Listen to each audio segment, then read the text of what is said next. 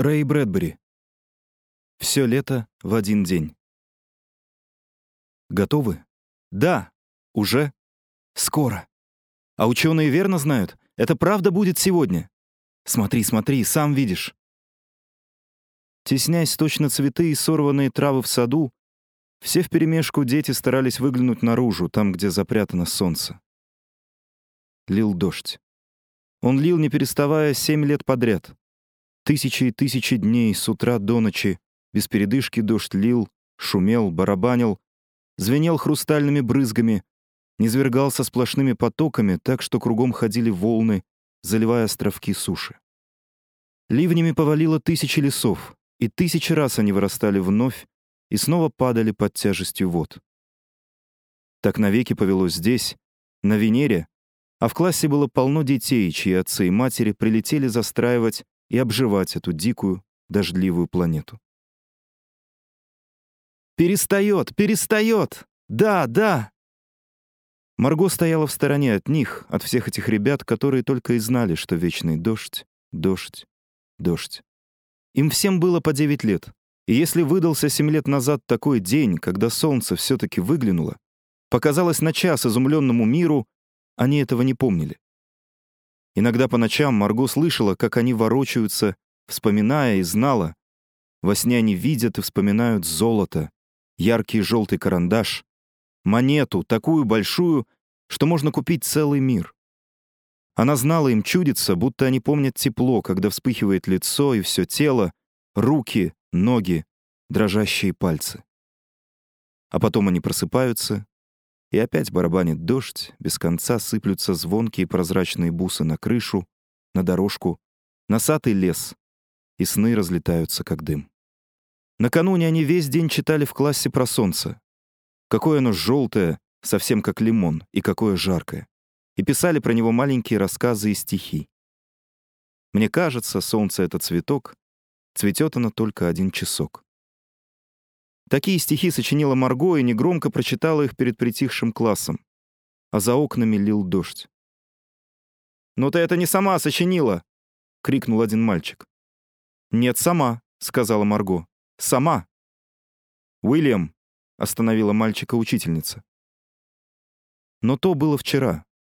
А сейчас дождь утихал, и дети теснились к большим окнам с толстыми стеклами. «Где же учительница? Сейчас придет! Скорее бы, а то мы все пропустим!» Они вертелись на одном месте, точно пестрая беспокойная карусель. Марго одна стояла поодаль.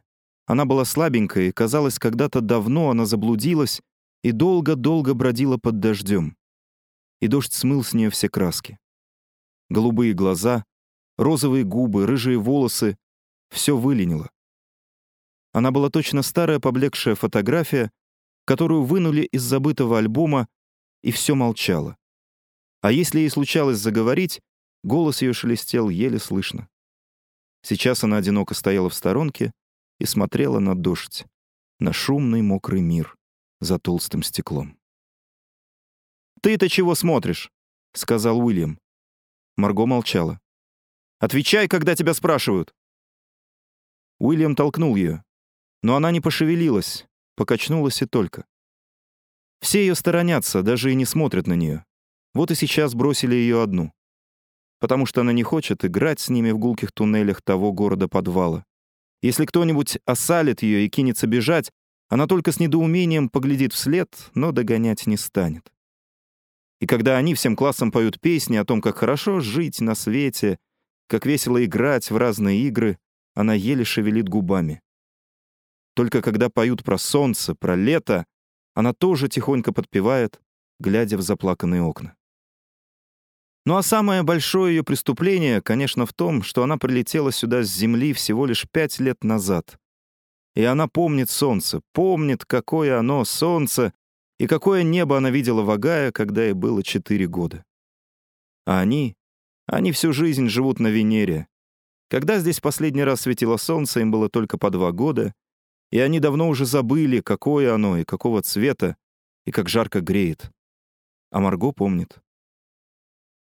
«Оно большое, как медяк», — сказала она однажды и зажмурилась. «Неправда! — закричали ребята. «Оно, как огонь в очаге», — сказала Марго. «Врешь, врешь, ты не помнишь!» — кричали ей. Но она помнила и, тихо отойдя в сторону, смотрела в окно, по которому сбегали струи дождя. А один раз, месяц назад, когда всех повели в душевую, она ни за что не хотела стать под душ и, прикрывая макушку, зажимая уши ладонями, кричала, пускай вода не льется на голову. И после того у нее появилось странное смутное чувство. Она не такая, как все. И другие дети тоже это чувствовали и сторонились ее. Говорили, что на будущий год отец с матерью отвезут ее назад на Землю. Это обойдется им во много тысяч долларов, но иначе она, видимо, зачахнет. И вот за все эти грехи, и большие, и малые, в классе ее не взлюбили. Противно это Марго, противно, что она такая бледная немочь, и такая худющая, и вечно молчит, и ждет чего-то, и, наверное, улетит на Землю. «Убирайся!» Уильям опять ее толкнул. «Чего ты еще ждешь?» Тут она впервые обернулась и посмотрела на него. И по глазам было видно, чего она ждет. Мальчишка взбеленился. «Нечего тебе здесь торчать!» — закричал он. «Не дождешься, ничего не будет!» Марго беззвучно пошевелила губами. «Ничего не будет!» — кричал Уильям. «Это просто для смеха, мы тебя разыграли!» Он обернулся к остальным. «Ведь сегодня ничего не будет, верно?» Все поглядели на него с недоумением, а потом поняли и засмеялись, и покачали головами. «Верно, ничего не будет». Но ведь... Марго смотрела беспомощно. «Ведь сегодня тот самый день», — прошептала она. «Ученые предсказывали, они говорят, они ведь знают. Солнце». «Разыграли, разыграли», — сказал Уильям и вдруг схватил ее. «Эй, ребята, давайте запрем ее в чулан, пока учительницы нет!» «Не надо», — сказала Марго и попятилась. Все кинулись к ней, схватили и поволокли. Она отбивалась, потом просила, потом заплакала, но ее притащили по туннелю в дальнюю комнату, втолкнули в чулан и заперли дверь на засов.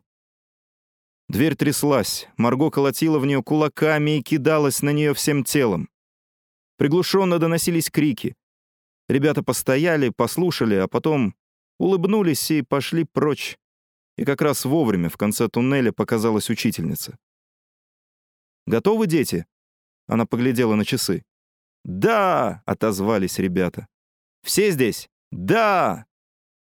Дождь стихал. Они столпились у огромной массивной двери. Дождь перестал. Как будто посреди кинофильма про лавины, ураганы, смерчи, извержение вулканов, что-то случилось со звуком. Аппарат испортился. Шум стал глуше, а потом и вовсе оборвался. Смолкли удары, грохот, раскаты грома. А потом кто-то выдернул пленку и на место ее вставил спокойный диапозитив, мирную тропическую картинку. Все замерло, не вздохнет, не шелохнется. Такая настала огромная, неправдоподобная тишина, будто вам заткнули уши или вы совсем оглохли. Дети недоверчиво подносили руки к ушам. Толпа распалась, каждый стоял сам по себе. Дверь отошла в сторону, и на них пахнуло свежестью мира, замершего в ожидании. И солнце явилось. Оно пламенело, яркое, как бронза, и оно было очень большое. А небо вокруг сверкало, точно ярко-голубая черепица. И джунгли так и пылали в солнечных лучах, и дети, очнувшись, с криком выбежали в весну. «Только не убегайте далеко!» — крикнула вдогонку учительница. «Помните, у вас всего 2 часа, не то вы не успеете укрыться». Но они уже не слышали.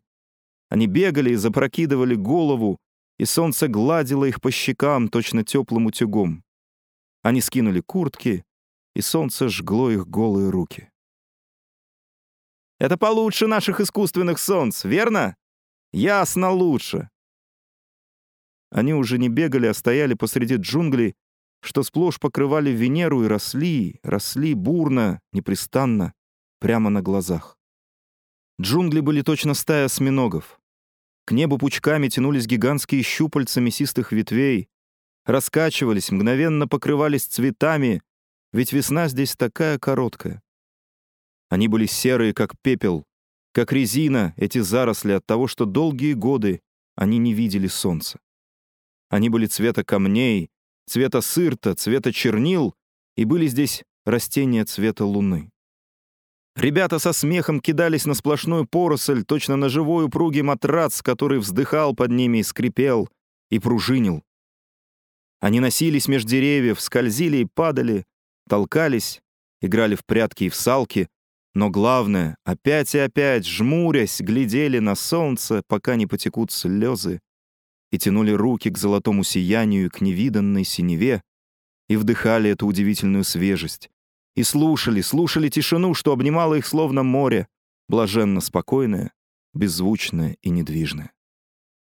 Они на все смотрели и всем наслаждались, а потом, будто зверьки, вырвавшиеся из глубоких нор, снова неистово бегали кругом, бегали и кричали.